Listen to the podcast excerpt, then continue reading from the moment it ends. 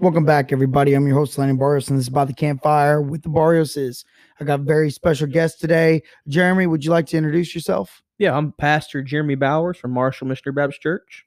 I'm Trenton Barrios, um, also at the campfire. I'm Landon's brother, and I'm a worship leader at our First Baptist Church. This episode's going to be a wonderful episode. Stick around. It won't be super, super long, but I hope you stay for the whole thing. Thank you guys for hanging with me during this time of absence. Love you guys, and I hope you will enjoy this episode. Let's get started.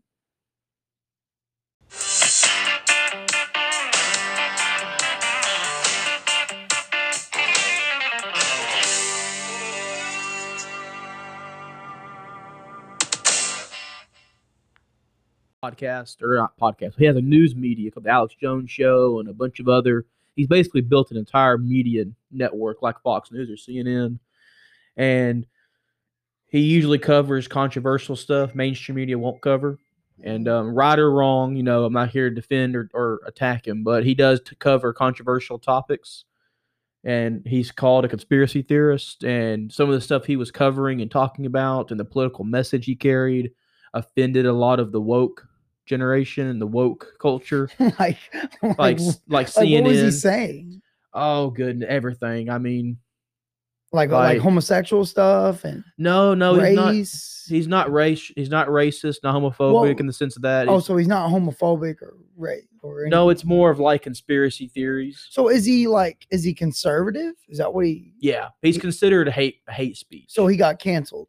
base basically, but he, he still has his website going on, and uh, other others let him come on their show and stuff. Where's your chair, Trent? I don't have your keys for your Bible. Yeah, it muted, it muted halfway in, so we had to restart. Like halfway into it. I don't know. How do you know it muted? Uh this thing came up red. And so it muted. But um yeah, the Bible and then uh where's that? Come on, dude, just for a little bit. It was so much fun having you in here, like the three of us talking. That was a, that was super fun. What why are you laughing at me? Come on, man. This guy, he don't want to do it.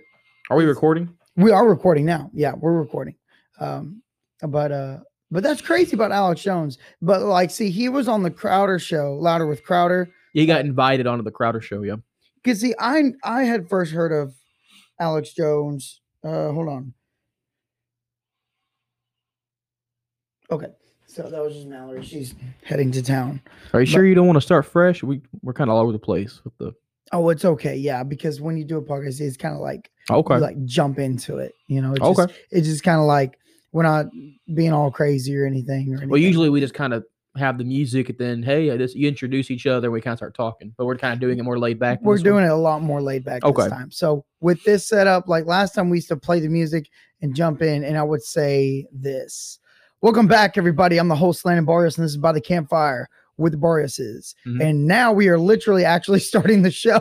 Yeah. that was just a little fun intro that we were doing there.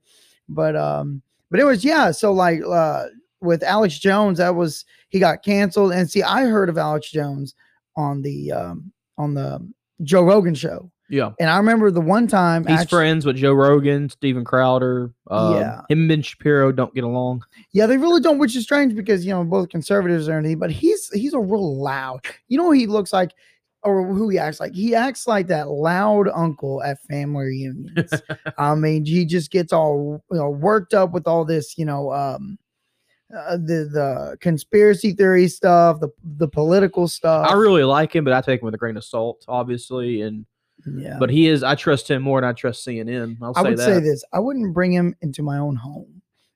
You what? I wouldn't bring him in my own home. Oh, I would. I would love to have dinner with Alex Jones. Oh, really? but I mean, around the kids, Huh? around the kids. No, he's not that bad. he's not that bad. I guess. But I haven't listened to him. In, I've lost been a couple. I used to. I, I got into the habit with my wife. We had devotions, Mhm. and before we had devotions, I'd be just drinking my coffee, and I would listen to the Alex Jones Show uh, podcast while drinking my coffee. Then I turn Mm-hmm. it off, and we do our Bible devotions. But I go in and out with with politics. You I don't stay up. I don't stay up to date with it. Sometimes I get into like a Hodge Twins, Ben Shapiro, Right. Crowder phase, but then I just go back to listening to preaching and stuff, and I stop caring. Yeah. I'm just not that big into politics like I used to. Now, what I've been listening to, and and I I really enjoy it, Yep. is uh, Rhett and Link, the Ear Biscuit podcast. Have you Yeah, the the, the apostates.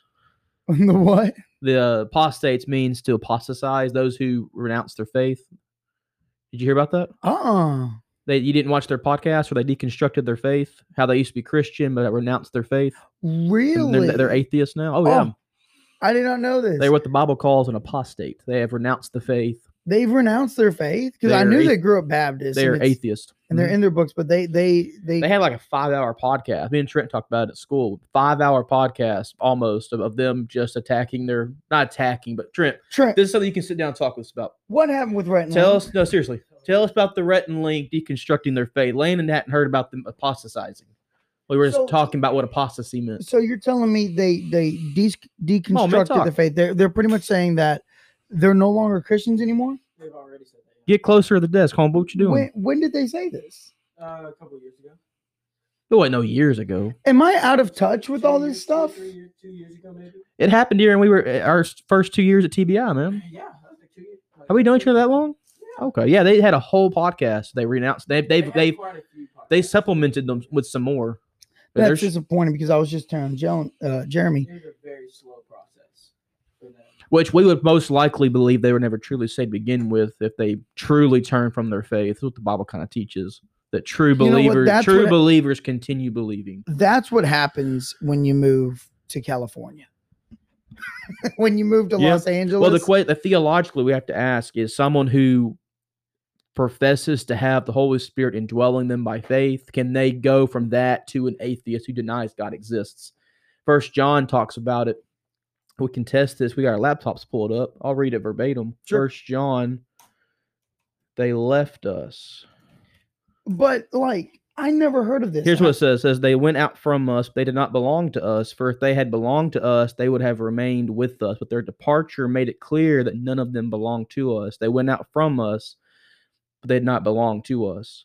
And that's a weird translation. I should have I should have googled KJV, but basically it's saying that they they they leave us manifesting they were never of us. For if they were of us, they would have remained with us. And so you can make the argument biblically that people who renounce the Christian faith never knew Jesus because the Holy Spirit guides them in all truth. And some reason he's not guiding them. The book of John talks about also about how the sheep hear the voice of the shepherd and they follow him.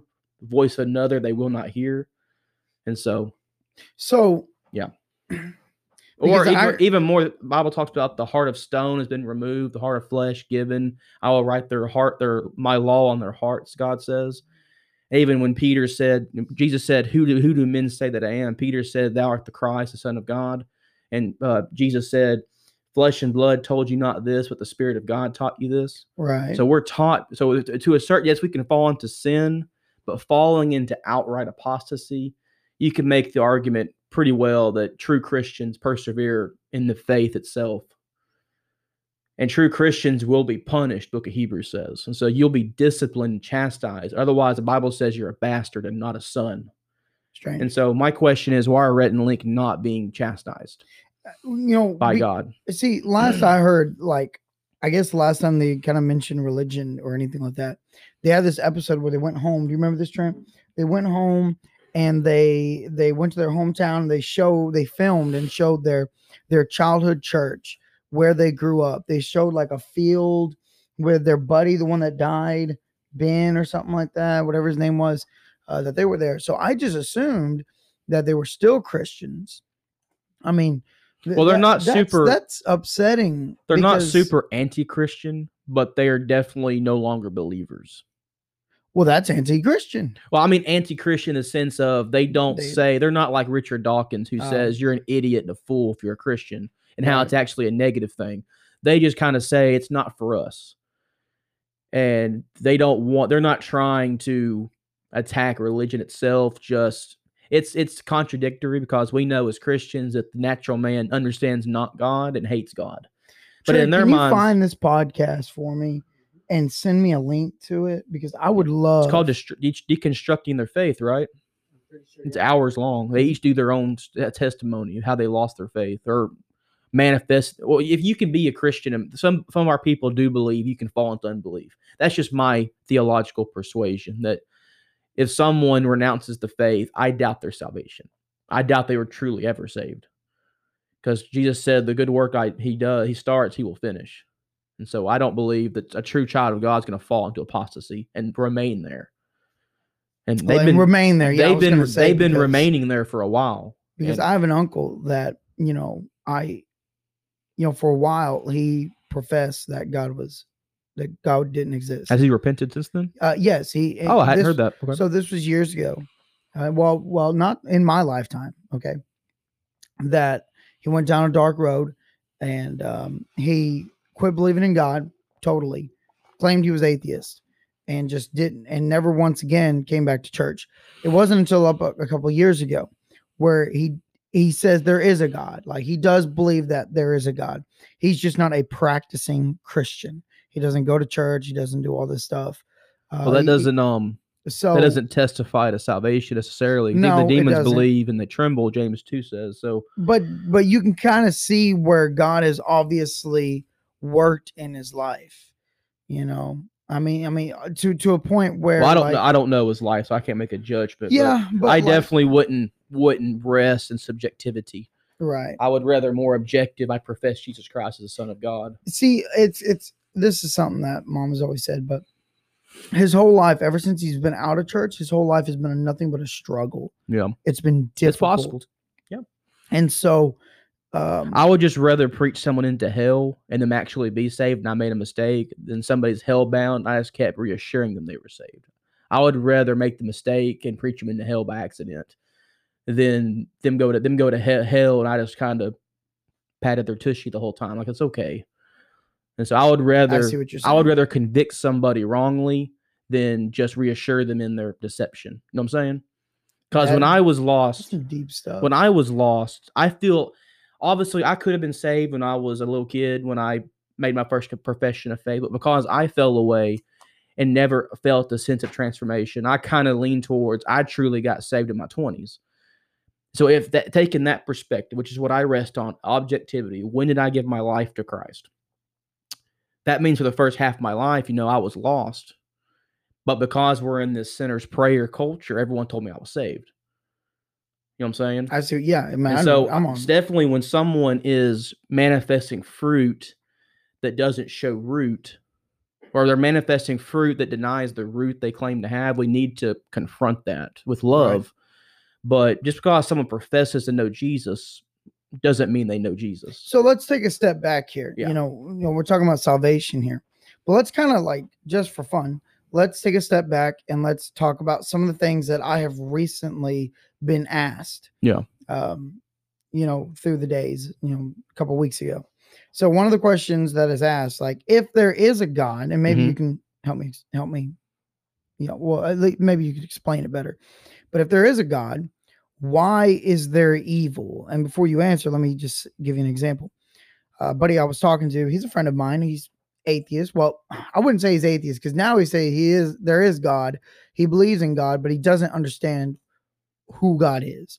So, in Mhm. his mind, he was saying stuff like, we are sitting there, we're driving, you know, picking up trash, and he was talking to me, and he found out I was a preacher, and he was asking all these, you know, like wacky cr- to me they're wacky but i'm sure there's people out there that are that are they're real questions Mhm. so one of the questions was if there is a god why is there evil why is there sin and why doesn't god remove that sin why doesn't he remove all of evil in his life what so how if i asked you that jeremy Mhm. what would your response be trent eh, was that a clear question did i that was Yeah, it's a, it's a real, it's a very common, very old argument, phil- It's just- I philosophical mean, the old, argument. the old as stone, the old as days, right? Yeah, I mean, it's nothing new under the sun, Ecclesiastes says, and people have been asking that question for a long time. And I guess you know, C.S. Lewis wrote even wrote a book about it called "The Problem of Pain" when he lost his wife, and and so you see people asking that question, but theologically, you know, the answer, the an- the, the objective answer won't please someone who's lost, because that's not really their problem. Their problem is that they're dead in their sin and they hate God and they're looking for something. So trying to argue with people every tot and tittle, like trying to explain to them why a good God is love and God is real, that's not really going to convert anyone because they're just that's not their, their their- that's not their issue. We can't argue someone in the kingdom of God. But you can give them the theological biblical answer, which is Right. God is going to restore creation. He is he is in the process of righting every wrong and wiping away every tear. And it's promised in the end of Revelation, God will literally throw every unrighteous sinner in hell and he will comfort the saints and he will restore creation. So God's doing it. And on his timetable, it's like that Right. because a day to us a thousand years to God, Bible says. So he's a, he's transcendent out of time. He's not bound to time. That's why he said, you know, I come quickly, and he's still not here two thousand years later. But God is in the process of restoring creation. So why does why does God allow rape? That's that's one one place Right. one place of contention people have expressed to me. Why does if God's all knowing, if God's all powerful, he knows someone's going to get raped. Why doesn't he stop it? And pretty much that comes down to the, the issue of free will. The Calvinist might say that God is the orchestrator of all events, good and evil. Well, as someone who leans more Arminian or free will, we obviously have free will that God respects. And so God's not going to stop every free will free will action. Now, he promises to be present in them and work through them, but he he created us with free will. Adam and Eve had freedom of conscience. They chose to eat the apple. They chose to destroy creation. They chose to give us this fallen, sinful nature that we manifest after the age of accountability. So that's when we commit our first sin. Right. So we're to blame. God's not to blame. And so, for a lost person to make those kind of arguments, or even even a Christian who is struggling with that question, I've never really struggled with it. You know, the narrative of the Bible doesn't raise that question. God is constantly rewarding the good and and uh, punishing the bad throughout the scriptures. But feel like I'm ranting. Did I did I did, did I answer No, your question? I'm- mean that that pretty much nailed it because you know I was talking to this guy and the way I explained it was, listen, like, you know, Mhm. God, he was like, well, didn't God create evil? Like, if God created, oh yeah, you said that over lunch. You said um Yeah. God wouldn't be God without evil, kind of like Yeah, a kind of so like a he e- gave me this example of like a yin and yang. like a yin was like, yang God, Eastern there philosophy. cannot- Mhm. God cannot be God without evil. Like there, there, if to, Yeah. for there to be good, there must be evil. Yeah, So- that's um that would that would that would raise the question: di- Is Satan God's adversary or is Satan God's creation? right. Because he is the adversary of God, only because God allows him to be the adversary. Right. God created Satan, so there was a time where nothing existed but God, Right. where the triune God existed to the exclusion of everything else because he created everything. So the idea, so that does that mean God's evil? That in his very nature he manifests evil, sort of like a, a, uh balance in the force in Star Yeah. Wars. And that's cool in mythology and folklore of Star Wars, but it's not biblical.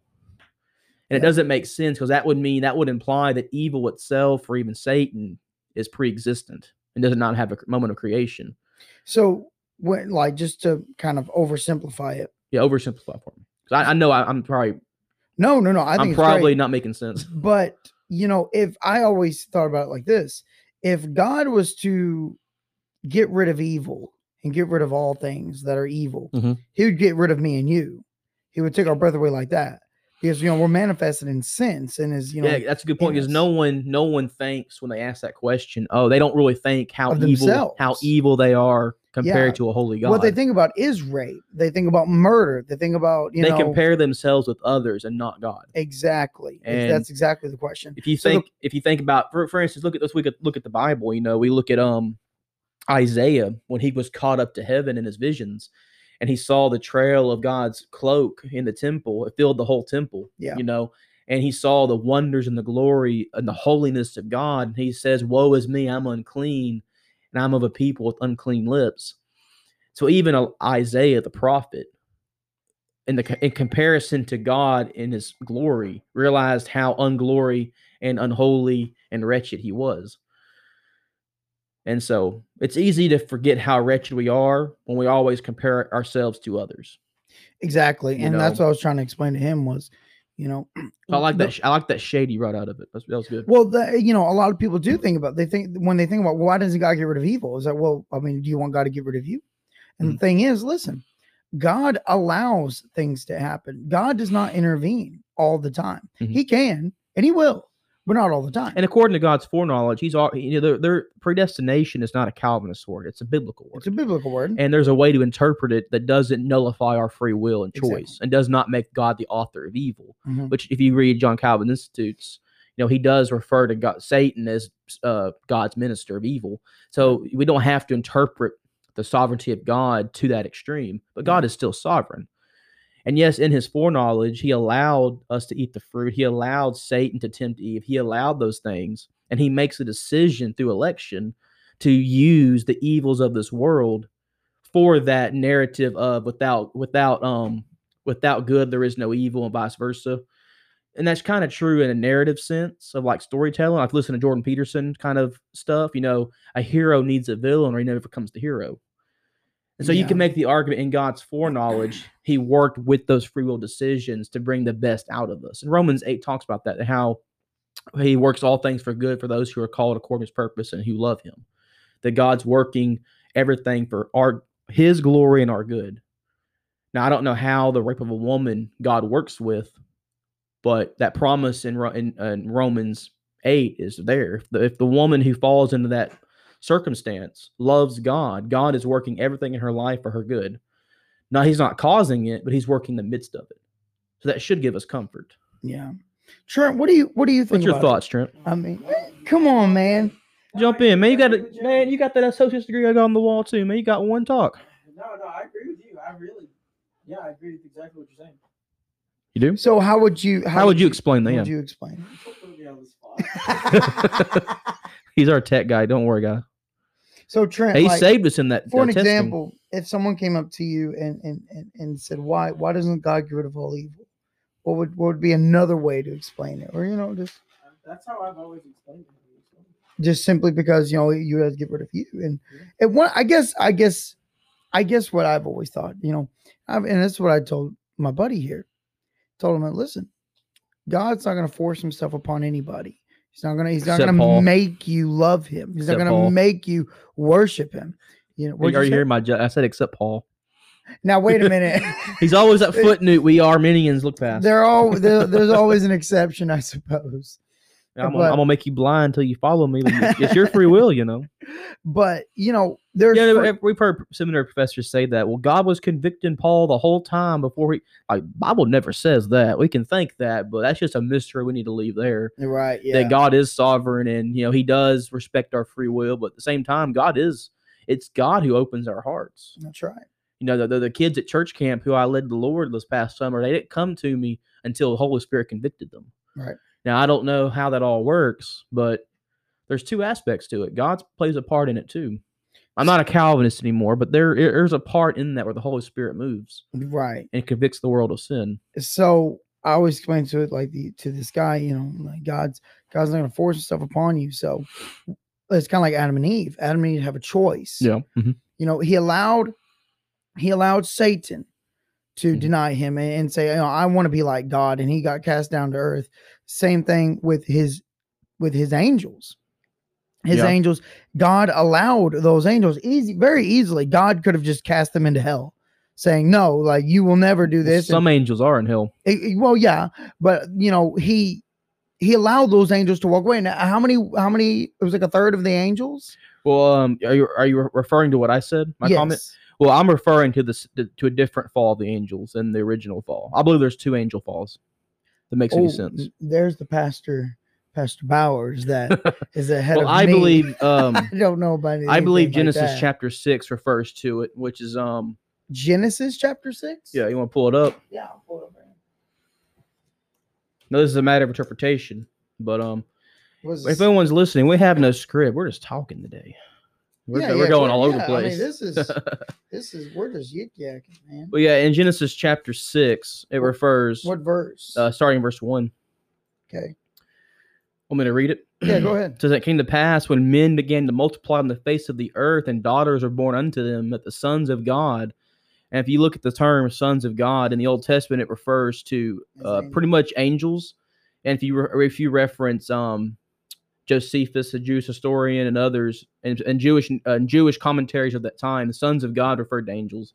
And even in Job, it says that when um when the sons of God came to present themselves before the Lord, in heaven, like a heavenly council. Yeah. Satan walked in among them. So sons of God is pretty much angels.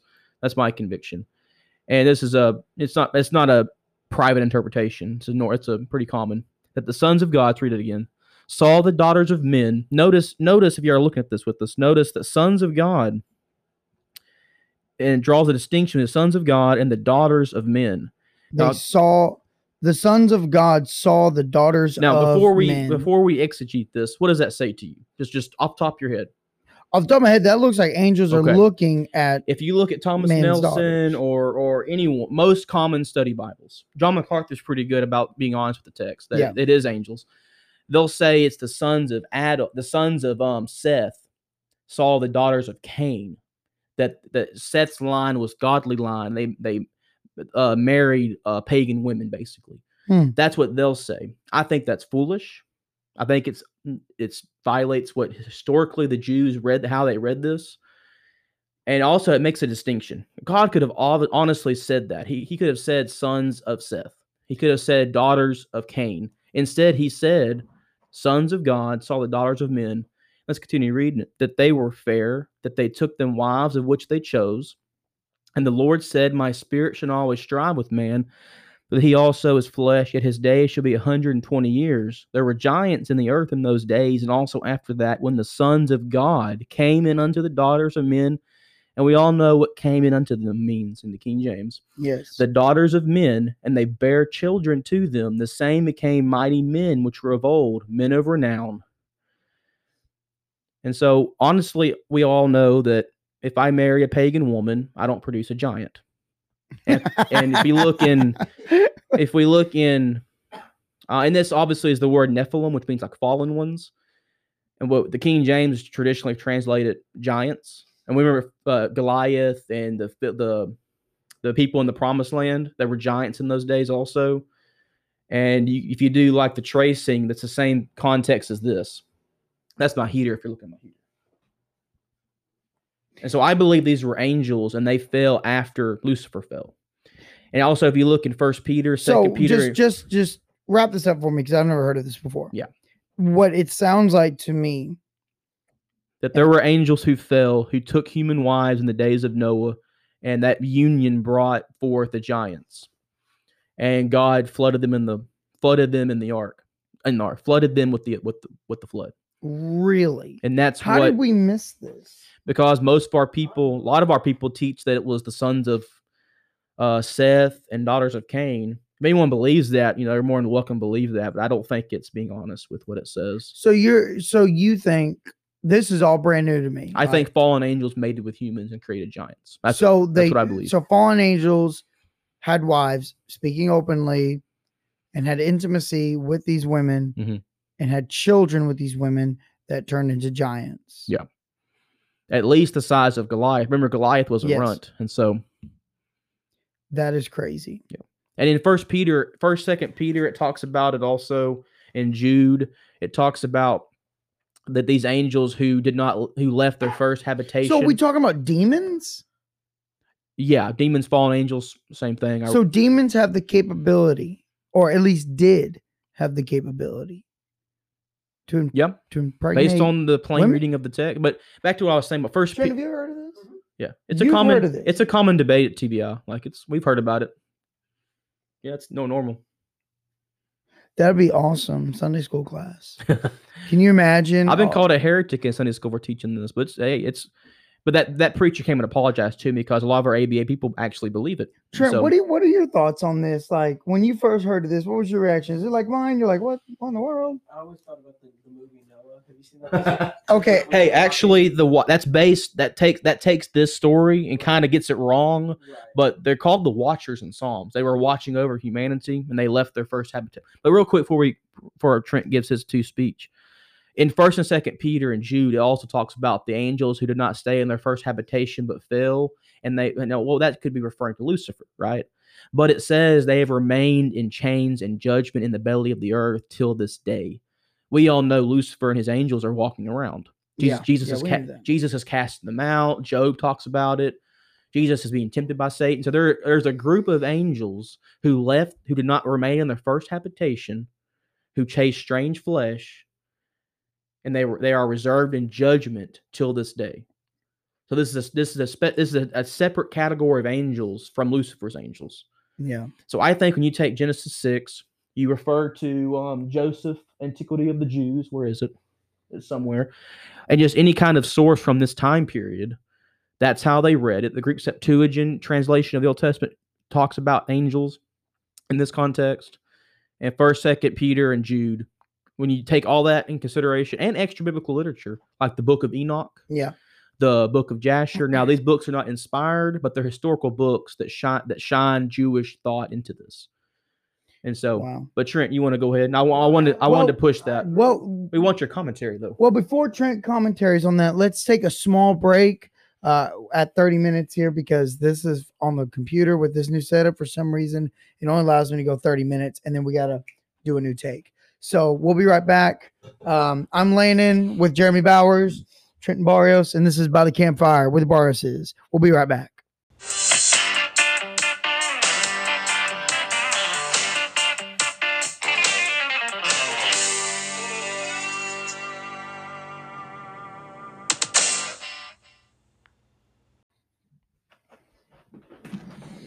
Just sit down, Weird. get the mic up close to you. Trent, welcome to the podcast, man. Thank you. So I know you're not feeling? You have one too. That's not. No, I don't. Oh, Trent, tell me. So, when you first took on that church, you know, you're a music minister. You know, what is your title and what do you do? Well, I'm one of the worship leaders at ARP First Baptist Church, and um, I'm also in charge of all the audio and video media for our sound system, our live streaming, and all that stuff.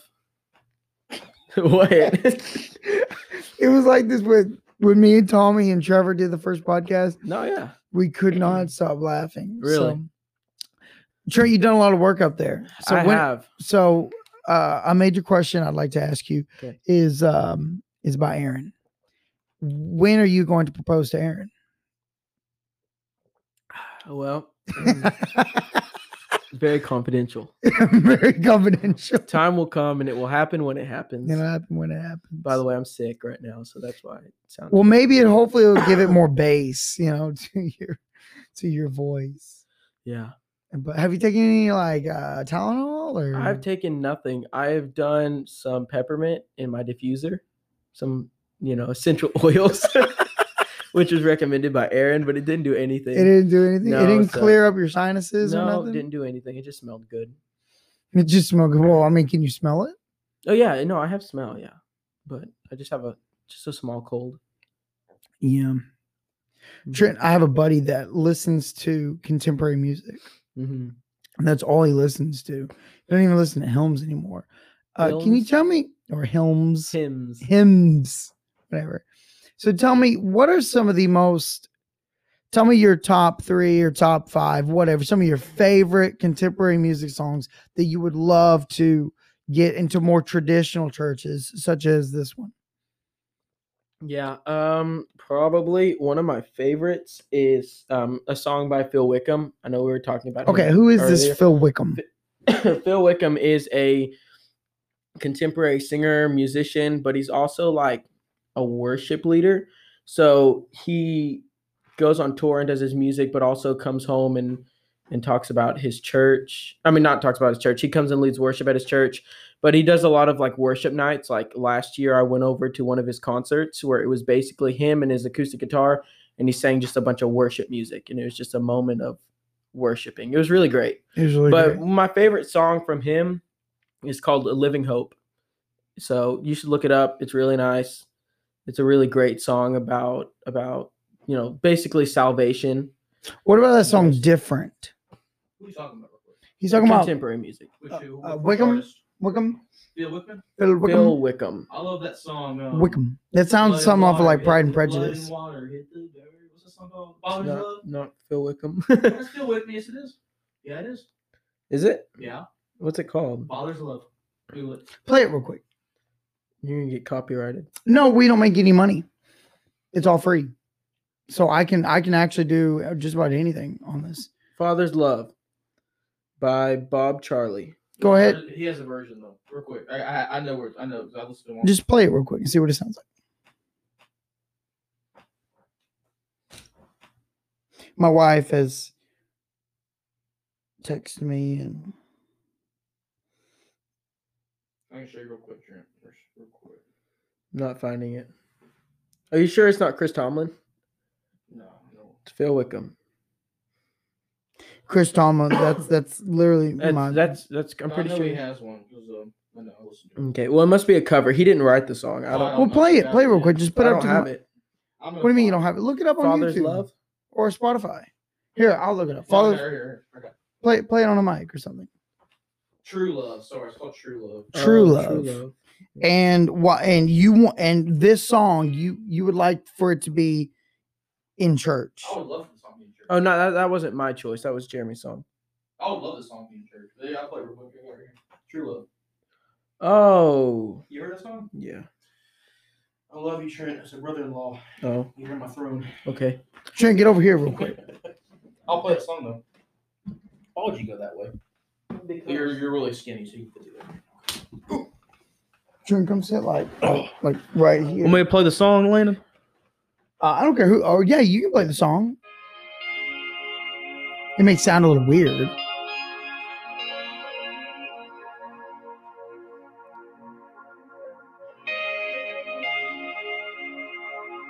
Play the first stanza and the chorus. It's like four minutes long. Turn it down just a tad, cause I'm, I'm worried it's gonna hit my mic too.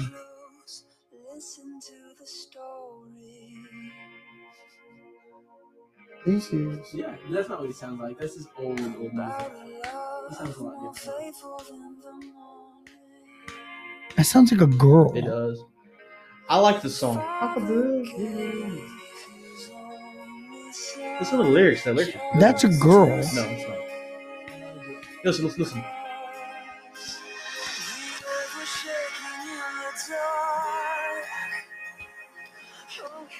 Creation felt the Father's broken heart. Tears were filling heaven's eyes. The day the true love died, the day the true love died. When blood and water hit the ground. Walls we couldn't move came crashing down. We were free. You don't like it. I don't. I just. All right, turn off. Go. I- I just don't does see that. It does sound a little girly. I don't see that in church though. Is Actually- that me? Am I? Am I just too? Am I an old soul? Trent, am I an old soul? You're an old soul. That that's I will. in in the modern. Now, I will say this. Christians, you know, not modern Christians in a bad way, but modern Christians in today's our culture. It it's a lot of songs like that, maybe a little bit more harder than that. I will say this. He does sound a little girly in that. In that song, And the version, the version the I heard- actually, in my sending church, Missionary Baptist Church, someone sang that as a special, Yeah. but he had a he had a deeper voice, and he also sang it much faster.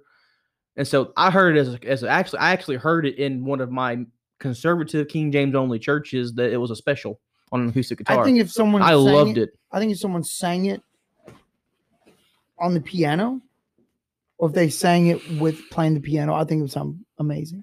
Why's it got to be a piano though?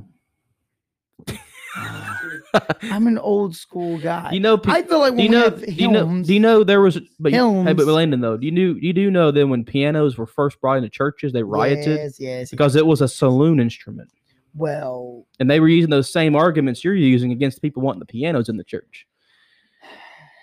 And also, there are people who say hymns are liberal and they prefer singing the psalms. Trent, what is the most Yeah. okay? I, that song's okay. I mean, you, Yeah. you, I, I'll, I'll And I buy res- it. I I'll love- buy it. I I'll buy it. I'll buy it. But I love hymns too, and I don't. I, I like a blended service. My Yes. church uses hymns, and I, I would prefer a more blended service. But I respect the hymns, and I think they have good The theology in hymns are beautiful, dude. Have you? But s- but there are hand- hand me a contem- hymn. Hand me a hymn. but there are contemporary songs that have just a hymn book. but there are contemporary songs that have good lyrics too. I'm going to show so- you something. Look up near my God to thee. And also, Lynn, another thing that I've been thinking about is the Bible says singing hymns and spiritual songs when they fellowship together. So if if a church conviction is hymns only, more power to them. We're local churches, but we got to be careful about making it a, a test of fellowship. Most definitely, in my opinion. But obviously, this is your show, and you can control the flow of conversation. Well, no, I mean this is an open topic. Okay, topic. But. I just I listen listen to this. This is one of my favorite songs. I still want to over talk, over talk you or anything. No, no, no, no, no. I, I mean this is eh, listen. I Okay. mean, You were It- looking a little grumpy, though. I wanted to make sure I'm sure. not grumpy. Do I look grumpy to you? You did a little bit. I'm not grumpy. Where was I? Jerk. Near my God to thee Yeah, I got, okay, I got it. I know what I'm doing. Nearer, my God, to thee. No, I'm joking. no, but listen, listen to these words. Near, my God, to thee, near to thee, even though it be a cross that raiseth me. Still, all my songs shall be near my God to thee. Through like the wanderer, the sun gone down, darkness to overcome me, my rest a stone. Yet in my dreams, I'd be near my God to thee. There let the way appear, steps unto heaven. All that thou stony grieves, Bethel I'll rise. So be my woes to be neither ne- near my God to thee. Or if on joyful wings, cleaving the sky, sun, moon, and stars forgot, upward I fly. Still on, still all my song shall be near my God to thee. Mhm. So, all I'm saying is, Can I show you some lyrics real quick? yeah. This so is one of my favorite songs. explain. Oh my bad. Go ahead. I'm sorry. I'm sorry. no, no, get ready. Get get your presentation ready. ready. and there's there's I just picked that one because that one came up to mind, and one of them kind of looked kind of you know rocked my boat a little bit because I was like, what in the world? But it's pretty much talking about um, no matter what I go through in life, whether it's good, bad, or or what whatever, I'm close to God. I'm closer to God, near my God to thee. I- and there's so many hymns that I mean, you if you sometimes I'd almost like he lifted me. Like if if you could almost lifted me. Mhm. you could almost do um like for I'll just list I'll read the chorus, listen to this. From sinking sand, he lifted me. With tender hands, he lifted me. From shades of night and plains of light. Oh, praise his name Yeah. he Mhm. lifted me. So if we are to go to the old hymns, and we we you know they've been around for ages now, and they're old, but well, the some of those, story some of those were written in like the '60s. They're not super it- old. They're not super old, but but like what I'm saying is the the power of the lyrics of the words it holds. Mhm. I mean, I mean, are so strong. You know, and so convicting. So, and I almost want to bring a sermon, uh, uh, you know, a, a message that just kind of preaches on. I know it's kind of wanky, but I wonder if we could do it.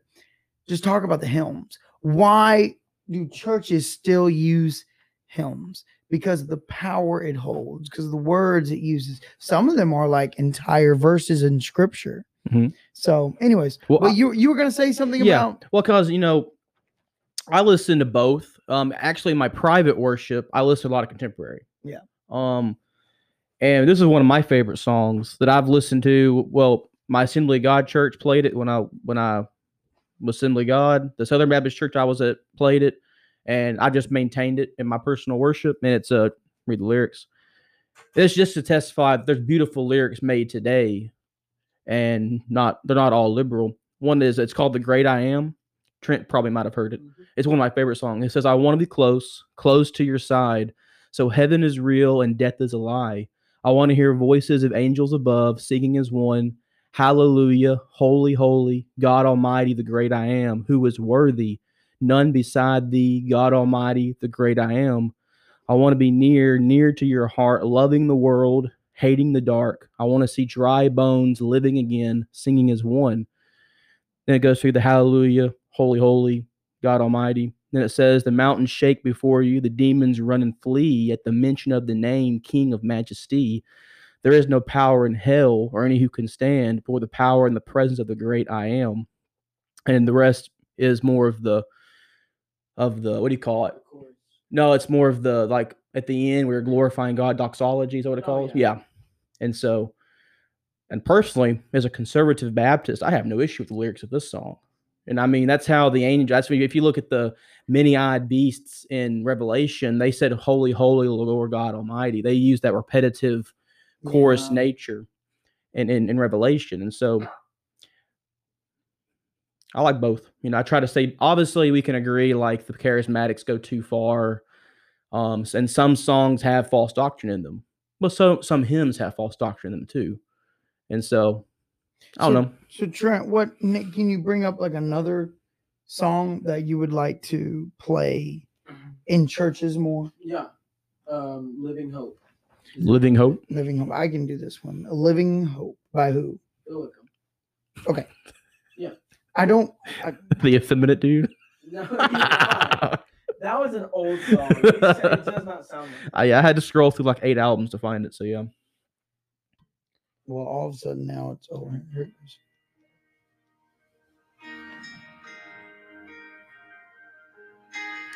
I mean, I listen to Christian death metals and Christian heavy metal, so I can't judge nobody. Am I? That's what I work out. I am a soul. hallowed be thy name.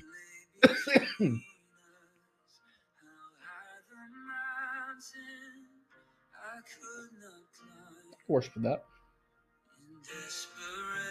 Have you sang this song? I many times. Our church really loves this song. Through the darkness, your loving kindness tore through the shadows of my soul. The work is finished, the end is written. Jesus Christ, my living hope. That is good. That, that, that is good. What's something that like like what? Okay, blow me out of the water here. What is one songs that they do in churches as praise and worship? What do you mean? Like that, it, that that's like that would be like oh my goodness, maybe not that one. Uh, My main thing isn't necessarily the songs. It's I guess- it's it's when it becomes a concert. You know, when it becomes well, I know me and Trent kind of he like he likes the laser show and the smoke. I not necessarily. I don't, and uh, we can agree, disagree as Christian brothers. You know, that's what churches So are. wait, wait, churches what are is it, local. Trent? You what now? Well, I just believe that there's many ways we can, and and y'all will agree with me. There's Yeah. many ways that we can. Y'all will agree God. with me. Yeah, There's what now? that there's many different ways to worship God rather than just singing and music. Yeah, Also absolutely. through prayer and through your daily conversation. And I think there's very many. Uh, what I think is that we should be giving God the greatest out of that we can.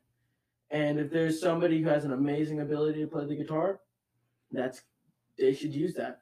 There's someone that has an amazing ability to play uh, the bass, Mhm. the drums, or the piano. The I think they contention, the contention was the laser lights and the smoke, if though. there's somebody who is really good in lighting and uh, some people will argue that what we should be giving god is should be perfect or not perfect but as perfect as we can get it it should be great and it should be magnificent and people can argue that they're putting on a show for god i guess do you do you understand the criticisms though that people have with No, um I with? definitely understand i'm not a big fan of like the laser light. Well, let me pose let me pose the question so the audience knows what I'm getting at. Um, like the John MacArthur Strange Fire Conference, where they criticize the charismatic worship, where it looks like a rock concert. Right. And honestly, it's, do you understand? Do you, do you acknowledge there's a risk of seeker of being so seeker friendly that people go for the experience and not for the doctrine and the preaching? Because we both know people. We've heard the antidotal people who have left a church for a different church purely because of the music style, That not happen. the doctrine. yeah that does happen Mhm. um But I you know what? People can.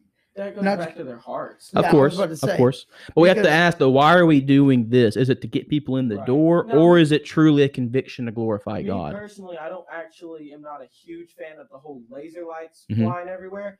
I'm more of I like to use the feature of lighting to kind of direct where Attention. the worship is going. If if if it's really dark and somber, we're singing softly. You know, it kind of puts people in focus of what we're doing. When it's a big moment about the resurrection of Christ, maybe we can turn the lights up brighter or something like that. It's more about putting focus on what they're doing. A lot of things like something that people do is is on the projector screen to emphasize words of the song uh, they will make the key words of the phrase um, like it would say christ jesus defeated death But it hits the lights. well no, no, no. Oh, on the lyrics itself it would be like our lord christ jesus i'm just making something up and then in larger font make it more it would say defeated the grave defeated death you know I like that song. and and so i think as worship leaders we're to direct people towards christ and to put focus on on certain elements of the song helps that That's good. I can't argue with that. I do think though. Um, think, well, well, let me let me go ahead, throw- yeah. Let me just pitch this idea.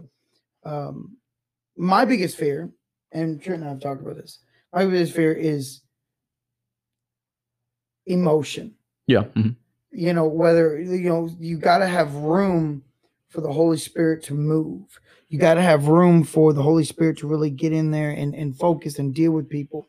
And what's dangerous is unintentionally sometimes we can, you know, uh, instead of maybe feeling the Holy Spirit, maybe that's emotion. Maybe that's your self emotion. But what Trent is saying here with the lighting and everything, uh, But false profession. when I when I look at like praise and worship and stuff like that, um, I love praise and worship. I think it's great. Um, I I am, and this is kind of what is what we shouldn't be. But this is what I struggle with. I I do like a very sovereign Mhm. worship. I like old hymns because I'm used to them and I know them and I know the story of what they say. I've also seen the change in churches that you can bring so many people in by changing your music. and your and I- Bible translations. Eh, eh, Yeah. Yeah. And that can be good and that can be bad. Um, I do agree with Trent that the culture has changed. And we, there's no argument that Paul and John and all those disciples or whoever in the Bible days did not sing any of these songs that we sing today. Not one of them. In fact, the songs we sing today aren't even all that old. I mean, some of them may be a from the 50s. yeah, they're not even hundred years old. Uh, I mean, m- most of them. I mean, aren't some even- of them are uh, some of them are from if actually from Martin Luther, which was like 1500. Well, how many years? Like 800 years ago. yeah Yeah, And um, he was a Lutheran, and so I mean, and yeah, and, I mean, and. Trent knows that we, we yeah, wrote a bunch of they wrote beautiful hymns. But and you know, we me and Trent we agree more than we disagree when it comes to worship. I try to be more of a moderate because I've seen the day. I'm coming from a Pentecostal background. I've seen the the dangers of emotion and experience where it's more of an experience than than because the church is foremost supposed to be a time of doctrine and preaching and teaching of the word of God to change our hearts and lives. Worship is just extra. It's good, it's needed, it's necessary, but the word of God needs to come first. So as long as it doesn't take away from that, I'm okay with uh, a blended service where Here's what I go ahead, hop in. a quote I heard Mhm. is, and this really, really, really ties it together: is worship prepares us for the word, Yeah. mhm. and the word prepares us for worship. Like a symbiotic so time. so like a symbiotic relationship. Yeah, because Mhm. worship, Wait, wait, wait. Say it one more time. I missed. it. worship prepares us for the word. Okay, and the word prepares us for worshiping God. So are you taking worship in the sense of its Greek meaning like to love and adore? Um, yeah, I mean, it can be towards God. There's a lot of translations. Like for instance, we're actually studying this in exegesis class in uh, Dr. Barrios's class at TBI, where What? what Baros. Barros, sorry. Um, yeah, he's a teacher from Brazil. He studied at Cambridge. Really cool guy. He Oh. stays in a camper. No, he studied at Cambridge in England. Cambridge. What is that? It's a university. Really? Like it, it, it's one. It's one. Listen, Of, you're talking. It's some it's one of country it's one of the You don't know none of universities. It's it's it's it's a, it goes along with Oxford University, and they translated the King James Bible back in the day. So it's it's a very classic university. But he anyway, he's teaching us how to exegete and write essays. Exegete means to interpret the Bible, pretty much. And in Matthew chapter eight, verses one through four, one through five, it talks about the um the cleansing of the leper when Jesus came down and the multitude followed him, and a leper came seeking to be healed of his leprosy and said, If, if you are willing, you can make me clean. Jesus says, I am willing, and he stretched forth his hand, made his leprosy disappear. That but it says he came worshiping Jesus. And um, the New American Standard Bible says he came bowing down to him. The Douay-Rheims Catholic translation, which translate, translated from the Latin Vulgate, translates it um, as it was translated from the Latin. Latin was translated from the Greek, and so it carries with it those two traditions of the language, and it, it, it translates that he came adoring him. So we have worship, we have bowing down, we have adoring him. So adoration. So when I thought of that, I'm like, wow. So when I worship God, I'm adoring him. Yeah. So I do think emotion can play and should play oh, within oh, biblical con, con, biblically constrict our scripture. Scripture should regulate worship. exactly. I'm old school like that. I and I I'm not saying you don't either. I'm saying is Yeah. In my philosophy, script I'm as associational Baptist in the lineage of Baptist history, scripture needs to regulate how we do our services. Kind of like how the Puritans thought about it, but not that extreme. Mm.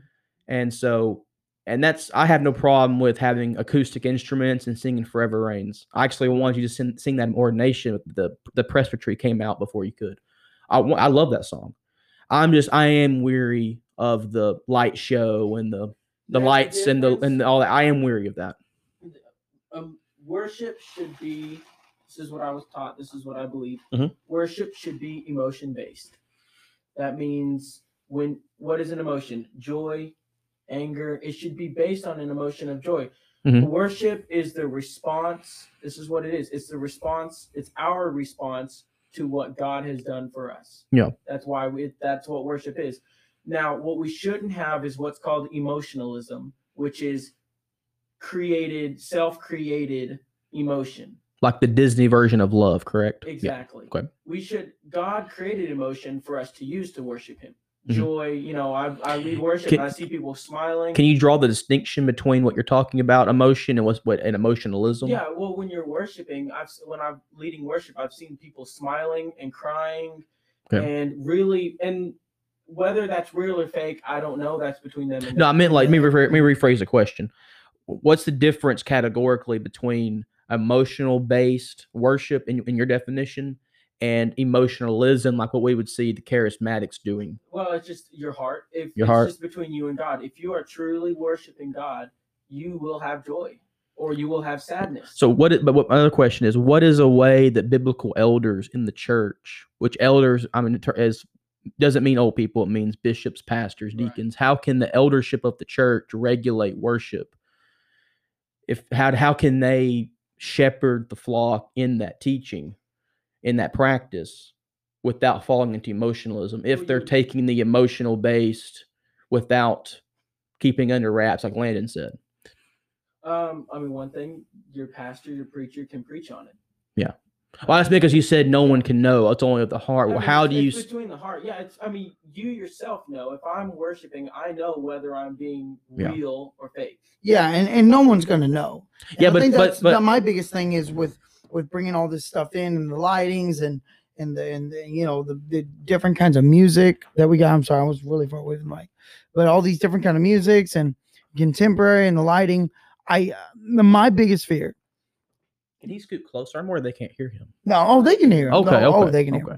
um, my biggest fear is that we push the Holy Spirit out because we put the Holy Spirit out and only allow emotion because it's what we want. It's what what makes us feel good. You know, I, this is my taste in music, so I'm putting this taste of music into church. Now, all these things that we've talked about, I don't I don't disagree with anything Mhm. of that. Trent, like me and Trent have had these conversations, and I've and he knows where I stand. And I know where he I think it's good. But I have to admit, I have kind of. He's never really explained it. and I think it's good. that way. I think it's good for y'all to sit down and talk about it. I think like he this, never have this- explained it that yeah. way, and and the way how he says like the, what was you what you said the phrase you said earlier about we we pray to worship and worship. To. No, worship Wor- prepares the sermon. Sermon prepares the worship. We're supposed to live a life of worship, right? Worship prepares prepares us for the word, and the word prepares us for worship. And then the and like okay, Because what is worship? It's adoring God. We should live our lives and, adoring and- God. and he was talking Yeah. about the lighting if it's if it's kind of a, a more subtle, a more softer music, whatever. Uh, That's know, true. I would admit I've Well, I've well, hold on. enjoyed worship with lights are turned off. I have enjoyed those kind of right worships. and yeah. so it kind of dims down and it kind of gets you know you kind of get you focused Yeah. in and then we're talking about holy spirit and we're talking about the resurrection of jesus the lights come on and it gets all happy and giddy i am worried about emotion. I'm worried about all that but today we we do something similar.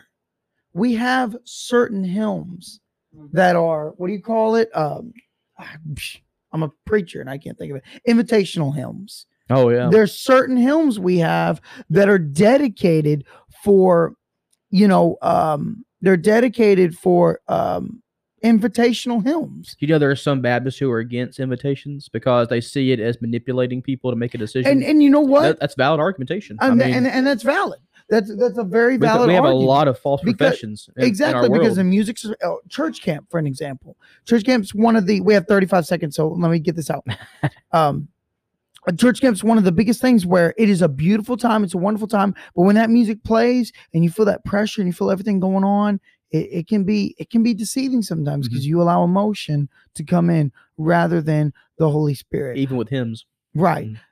well let's take a break real quick i mean it's been about 30 minutes so we'll be right back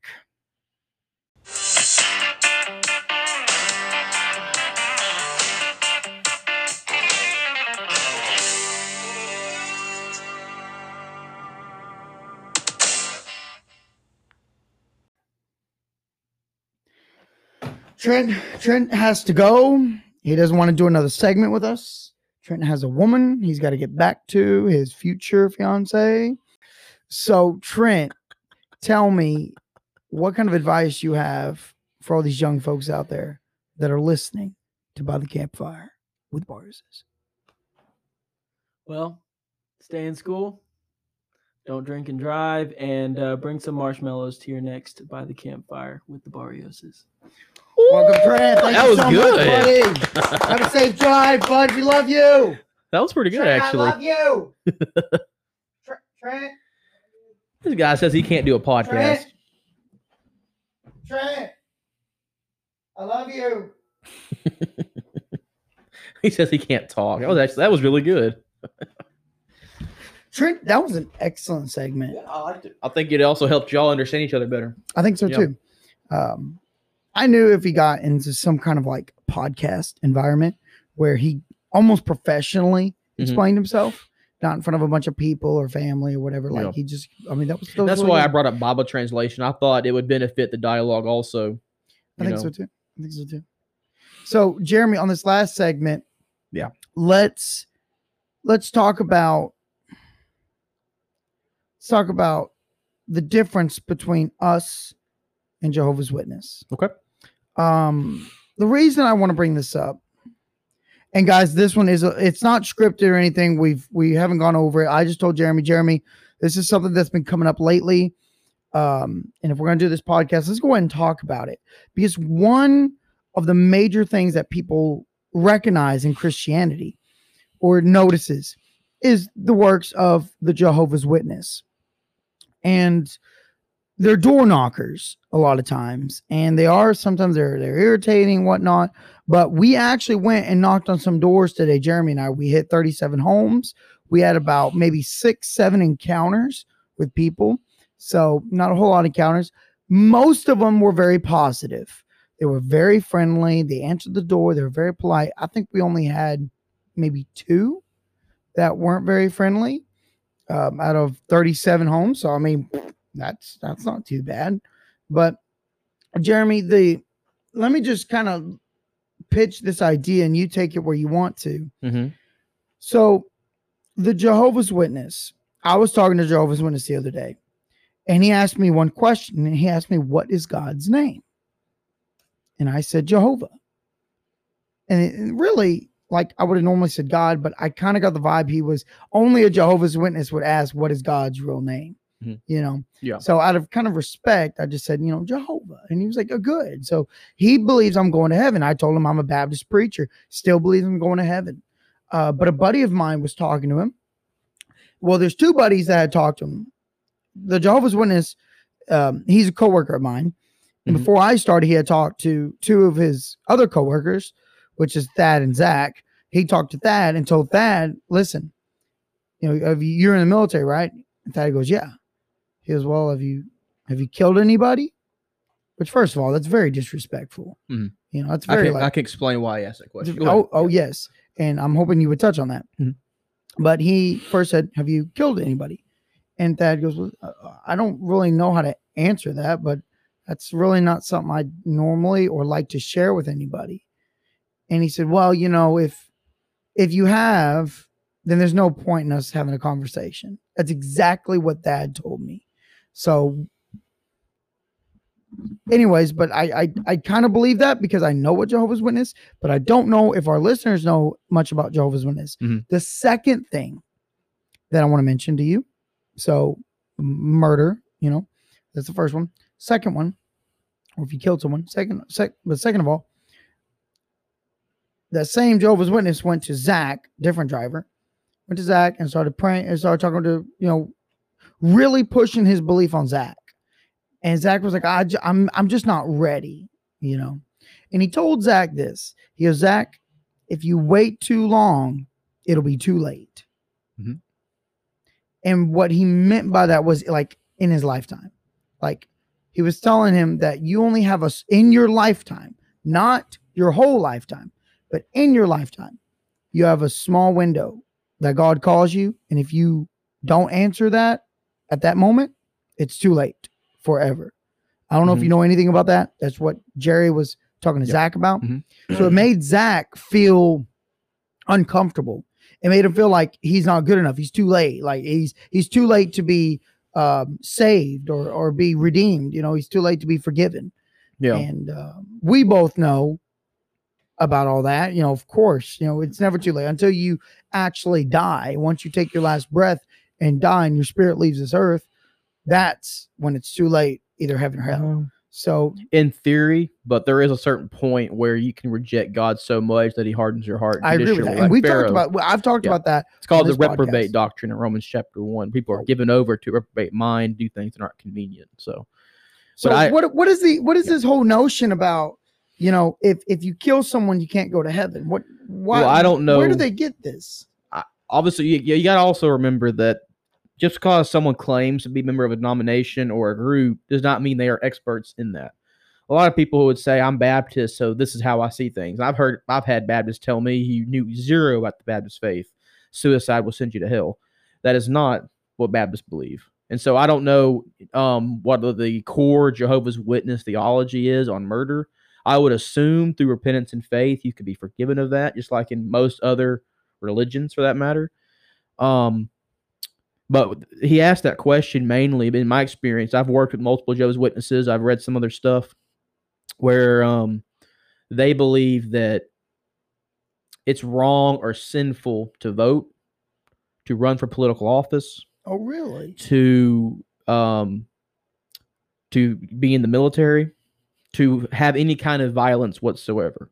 They are pacifists and they don't believe in military. They don't even stand for the national anthem or Pledge of Allegiance. That was a lawsuit they fought for religious reasons because they they and the one the one I know who um, explained it to me was when Satan was tempting Jesus, he offered him all the kingdoms of the earth if he would worship him.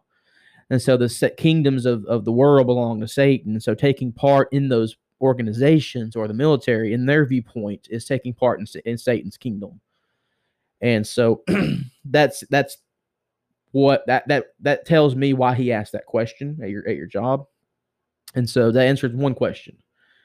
Um, what was the other question? The other question was um, the the window. That Oh, in yes. your lifetime, if God calls you, Yeah, there's a certain point. You know, there's the bat, blasphemy of the Holy Spirit. You know, a certain point. You know, they Jesus said they blasphemed and they could never be forgiven. yeah, and you people interpret that differently. Um, I think that really speaks to the Pharisees at that time, but also can be applied today. If I reject Christ so much, the more I reject Christ, the more I harden my heart against Christ. I agree with that. Like the person- just like Pharaoh. Yeah, like Pharaoh, who was who hardened his heart, and then God hardened him and removed divine influence and allowed. the story of uh, Moses and Pharaoh with the plagues and all that stuff. If you want to read that, what what it's uh, Exodus. Oh, I can't tell you the exact. I chapter. can't either. I mean, But it's I, also I- it's also covered in Romans nine. oh, oh yeah, that's right. But point is, if I reject Christ to the end of my life, people will say, I have, I've had people tell me, well, I'll wait till my deathbed to get saved. I'll wait till I'm old man. I've had all my fun. Chances are, by the time you get to be an old man, your heart will be so hardened against the Holy Spirit, you won't have any inclination whatsoever to get saved. Right. So there is a certain point where the Holy Spirit is no longer convicting you. You've been given over. That's it for everybody. Yeah. And we Um, we've covered that on the podcast. but they also the- they also they also the Jehovah's Witness use our definition, use our labels, but they have different definitions. They also believe in the 144,000 that there's only a certain amount of people who will be in heaven, the rest will be on the new earth. And depending on their the Jehovah's Witness you're talking about, how knowledgeable they have of their own doctrine, some might think, oh, only 144 can be saved from hell. And so that might it's be what he much. yeah. Which actual Jehovah's Witness theology is the 144,000 in Revelation refers to faithful witnesses who basically rule with Christ in heaven, and the rest of witnesses are on are on um the the new the new earth. And that Okay. makes me think that your, your coworker doesn't know his own theology because he said he still thinks you're going to heaven, right? Yeah, yeah. He And he he believes like, and Yeah. he told me he goes, well, he goes Just like I ju- he goes, believe- just because you're Baptist doesn't mean you're not going to heaven. Yeah. Well- lo- he told me as long as I own Jehovah's name and believe in His name.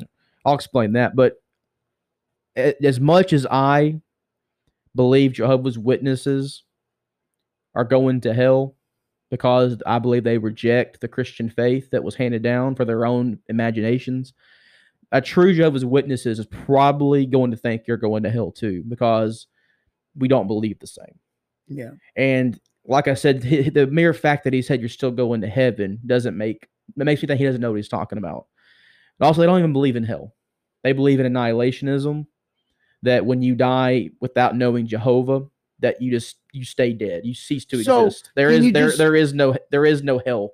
Hell so can no you fire. simplify what the difference between what we believe? Because we're missionary Baptist. Yes. Okay. So within the evangelical. we are Baptist, but yeah. we're also not First Baptist. We're not Southern Baptist. Well, First Baptist can mean anything though. Exactly. Yeah. So what I'm saying is we are missionary Baptist. Mhm. What is the difference between missionary Baptist and Jehovah's Witness in a nutshell? Like Well, some of the it would- things. It would be the same thing as any other Orthodox Christian denomination in comparison to the Jehovah's Witnesses. They reject the historic Christian faith of who Jesus. Did it mute me? no, no, no. It Oh. just it fell They sorry, deny who Jesus is. They deny the core doctrines that are required for salvation. For instance, So they don't believe in Jesus, right? They they believe in their own version of Jesus, and I'll explain. Um, they are non-Trinitarian. They do not believe in the triune God.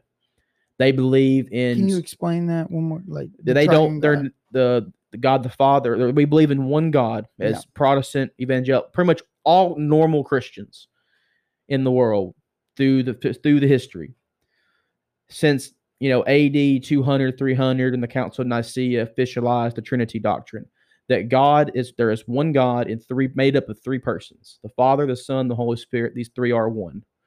There it's one God in three persons. Well that sounds confusing. It's God. It's supposed to be. Yeah. so there's God the Father God the Son God the Holy Spirit. Different persons same essence. Okay? Yeah. they don't believe they believe there's only one God who created Jesus Christ. That Jesus Christ is not God. And they and their I have a one of their Bibles. Their Bible actually says in John chapter 1, you know, in the beginning was the word, the word was with God, the word was God. Yeah. Their translation will say in the beginning was the word and the word was a God. The word was a A God lowercase g. And they they they trump up charges on the Greek is, is best translated that way, and literally no other translation other than their cultic one translates that way. So they believe Jesus was created, that he is not God, and that he did not have a physical resurrection, but a spiritual one.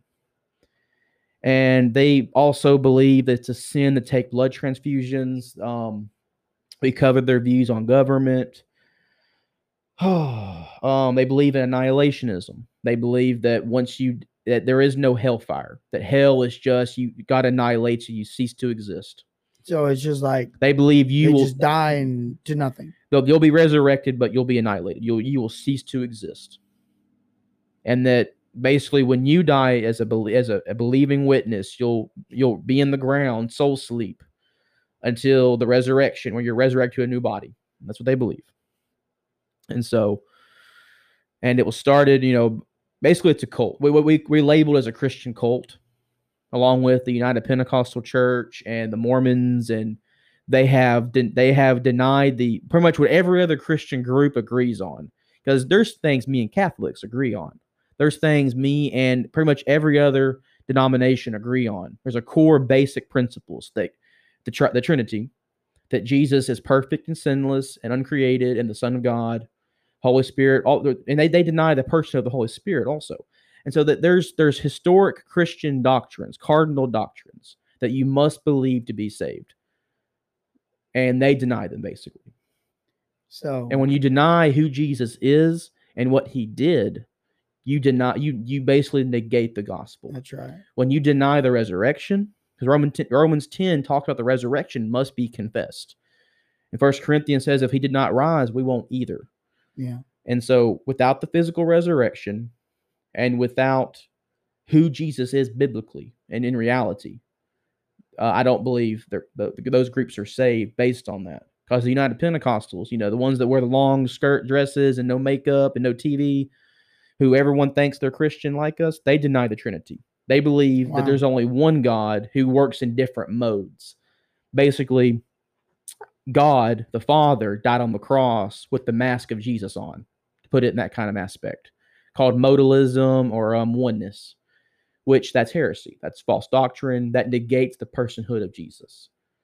Yeah. And so Mormons do the same thing with their twisted teachings. And so, so, you kind of touched on salvation a little bit, and we only got a few more minutes on the podcast. So why don't we touch on that? Let's Okay. go ahead and touch on salvation.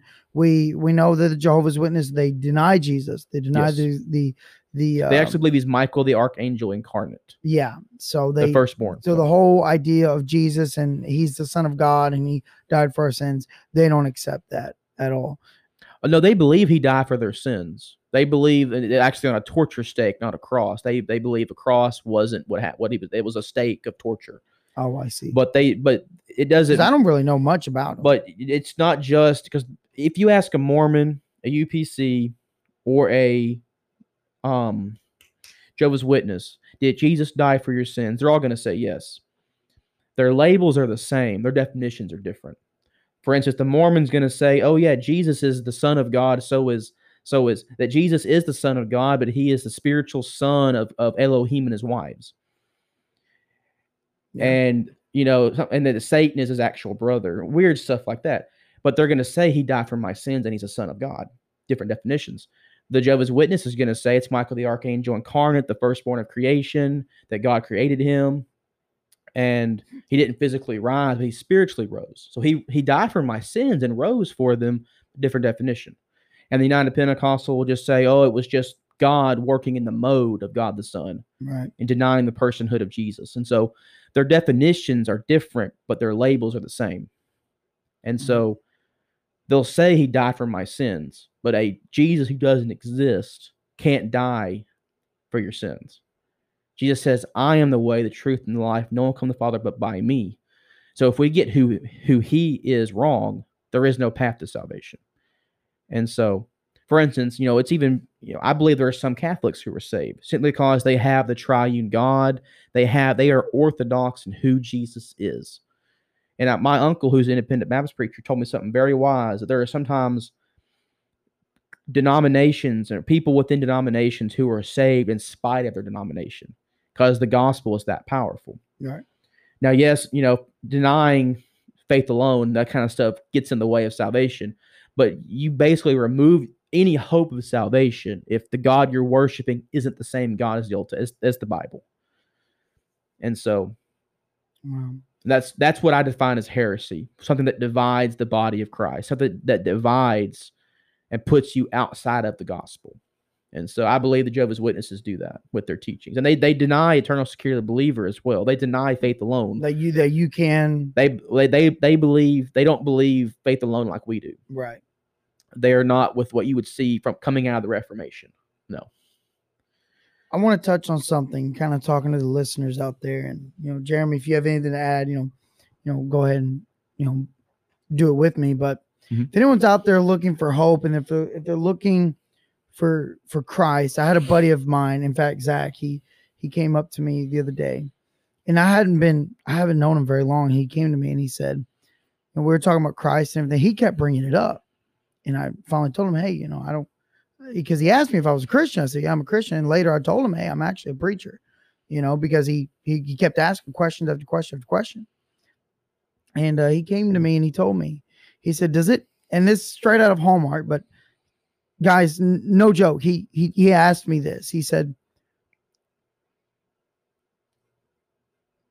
"D- do, you- do you see that I'm curious to know who Jesus is? Can you tell that I'm interested? about who he is. Boy, that pierced my heart. If there's any of you out there that are that are wondering about, you know, who God is and who is God and who is this Jesus, like I've heard about him a little bit, but I don't know anything about him. Listen, I I witnessed him and I talked to him a little bit about it, kind of like what me and Jeremy are doing right now, just just talking about biblical stuff. Doesn't even have to be super doctrinal stuff or just like a minute ago we were talking about music, you know, different music stuff. You know, just having this environment and talking about you know, um, the Bible in terms. But I want to start by saying this. You can go to church all you want and you can continue to go to church and all this stuff, but church isn't going to save you. Church isn't going to save you. Not even reading the Bible will save you. Okay. What saves you from hell is building a relationship with God and calling upon Jesus, realizing he's resurrected. He died for your sins and resurrected from from death and that he paid the price for your sins and you realize this and you understand that you've sinned against God and you want to build a relationship with him. You want to communicate with him. You want to talk to him. Then it all starts with the prayer. That's where it all starts. I mean, I, I can name pastor after pastor after pastor. I can name, you know, missionaries and pastors and, you know, church members that are good men, but their prayer life is terrible. They don't have a relationship with God. And it starts with building a relationship with God. Let's say right now you're nervous about coming into church. Let's say you're like, well, I don't want to go to church. I don't know anyone. I don't, I don't feel it. I just, I just don't want to go. Listen, pray about it.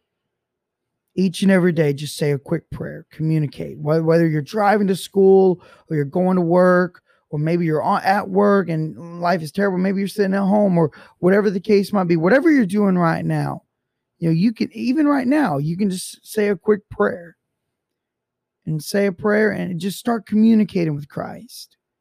You know, just saying, God, you know, I'm I'm struggling. You know, maybe I'm go, maybe you're going through a divorce, maybe going through some financial problems, maybe school is becoming a struggle. Maybe you're looking for your husband or your wife or or whatever the case might be. Maybe maybe you lost a loved one. Maybe you've gotten away from church you haven't gotten and you haven't really made your way back. But I encourage you now to start start that open communication with the Lord. And I promise you this that struggle that you have with going back to church and reconnecting with the Lord, let me tell you this once you start praying each and every day, once you start communicating with the Lord, Lord's going to lay it on your heart. He's going to lay it on your heart, and all of a sudden you're going to start feeling these these convictions, these urges where you're like, "Hey, I I do need to go to church. You know, I do need to to start you know, going to church and getting my life right and just start being in church and surrounding myself by good Christian people. And but it, but listen, it starts with a prayer. It's not so much works or going to church or even picking up the Bible and reading it. It starts with a prayer. All the other stuff will come later. And I encourage everyone to go to church. I encourage everyone to pick up your Bible and and and read it. But like brother Jeremy said earlier, there's some scholars out there that know the Bible way better than you and I could ever know. More, most certainly more than me and Jeremy knows. And they don't believe in God. They could quote probably entire books in the Bible and we can't. But but it's not about that necessarily. You can read the Bible cover to cover and still be lost and still be confused. It all starts with prayer. Start that open communication. Start building that relationship with the Lord. See, the Lord, if you're not searching for the Lord, you won't find him. But if you're searching for the Lord, he'll find you. And that's how it works.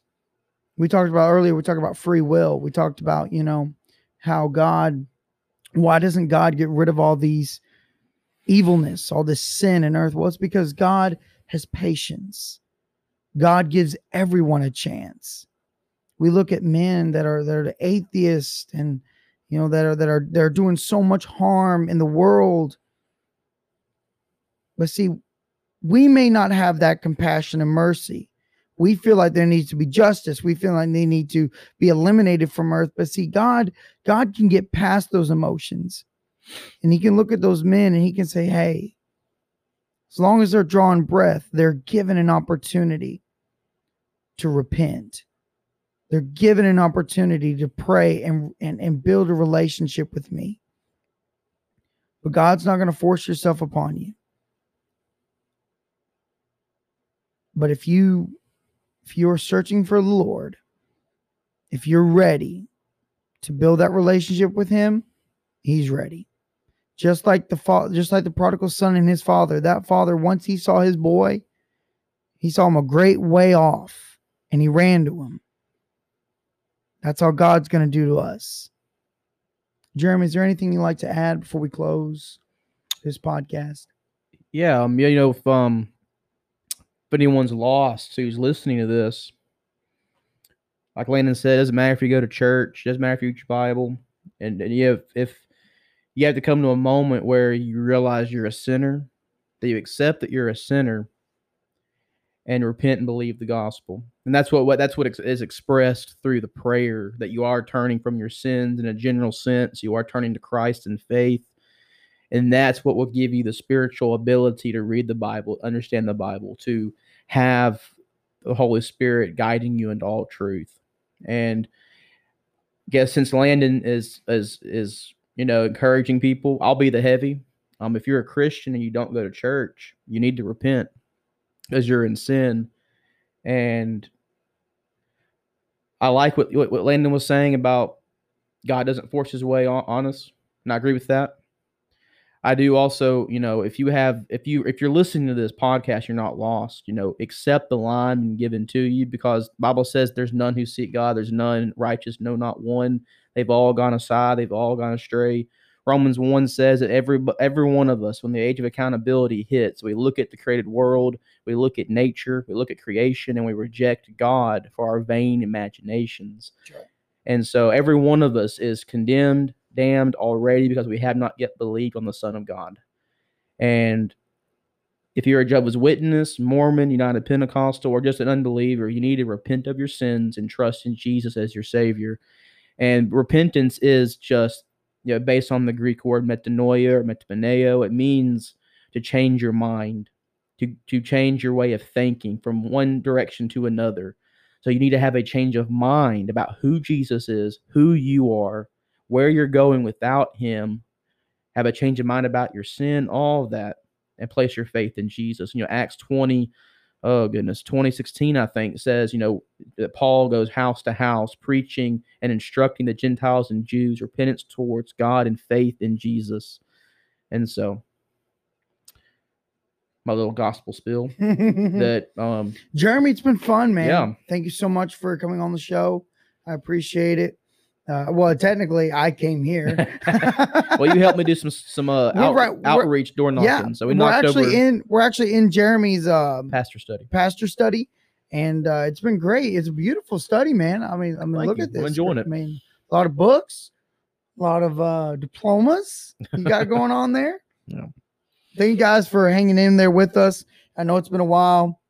I know it's been some time since um, we've had a podcast, but thank you for sticking with us. And if there's some new newbies out there that's never heard of this podcast or just listening for the first time, hey, there's a couple of episodes down below. You can check them out. you know, follow me. I'm on Spotify, Instagram. Can I make one comment I Oh forgot to yeah, make? go ahead, go ahead. We mentioned just in case anyone's meeting a Jehovah's Witness in your workplace and they pull the what's God's name, just look them straight in the eye and tell them there is no J syllable in the Hebrew. and so, yes, just God answered Jehovah, yes, but we obviously know the Bible's gone through many languages and he was not called Jehovah in that in the Hebrew tongue because there's no J sound or English syllables. And so, And be Jehovah. yeah. But when you're in a cult, you're not taught critical thinking. So be patient with them and love them like Christ, but be bold with the truth. That's So- right.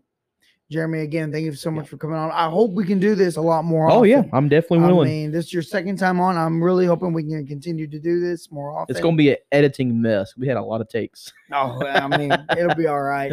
Uh, most of it, it went pretty well. Oh yeah. But uh, but anyways, and Trent's already gone. He had to go, but I want to thank Trent for being on the podcast. It was awesome having him. He's my little brother.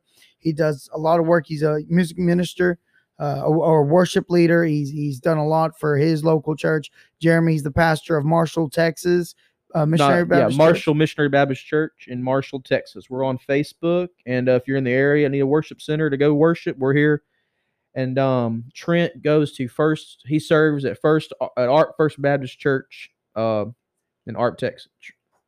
Right. And so, All righty. Well, thank you, everyone. Y'all have a great day or evening, whatever time you're listening. See you later.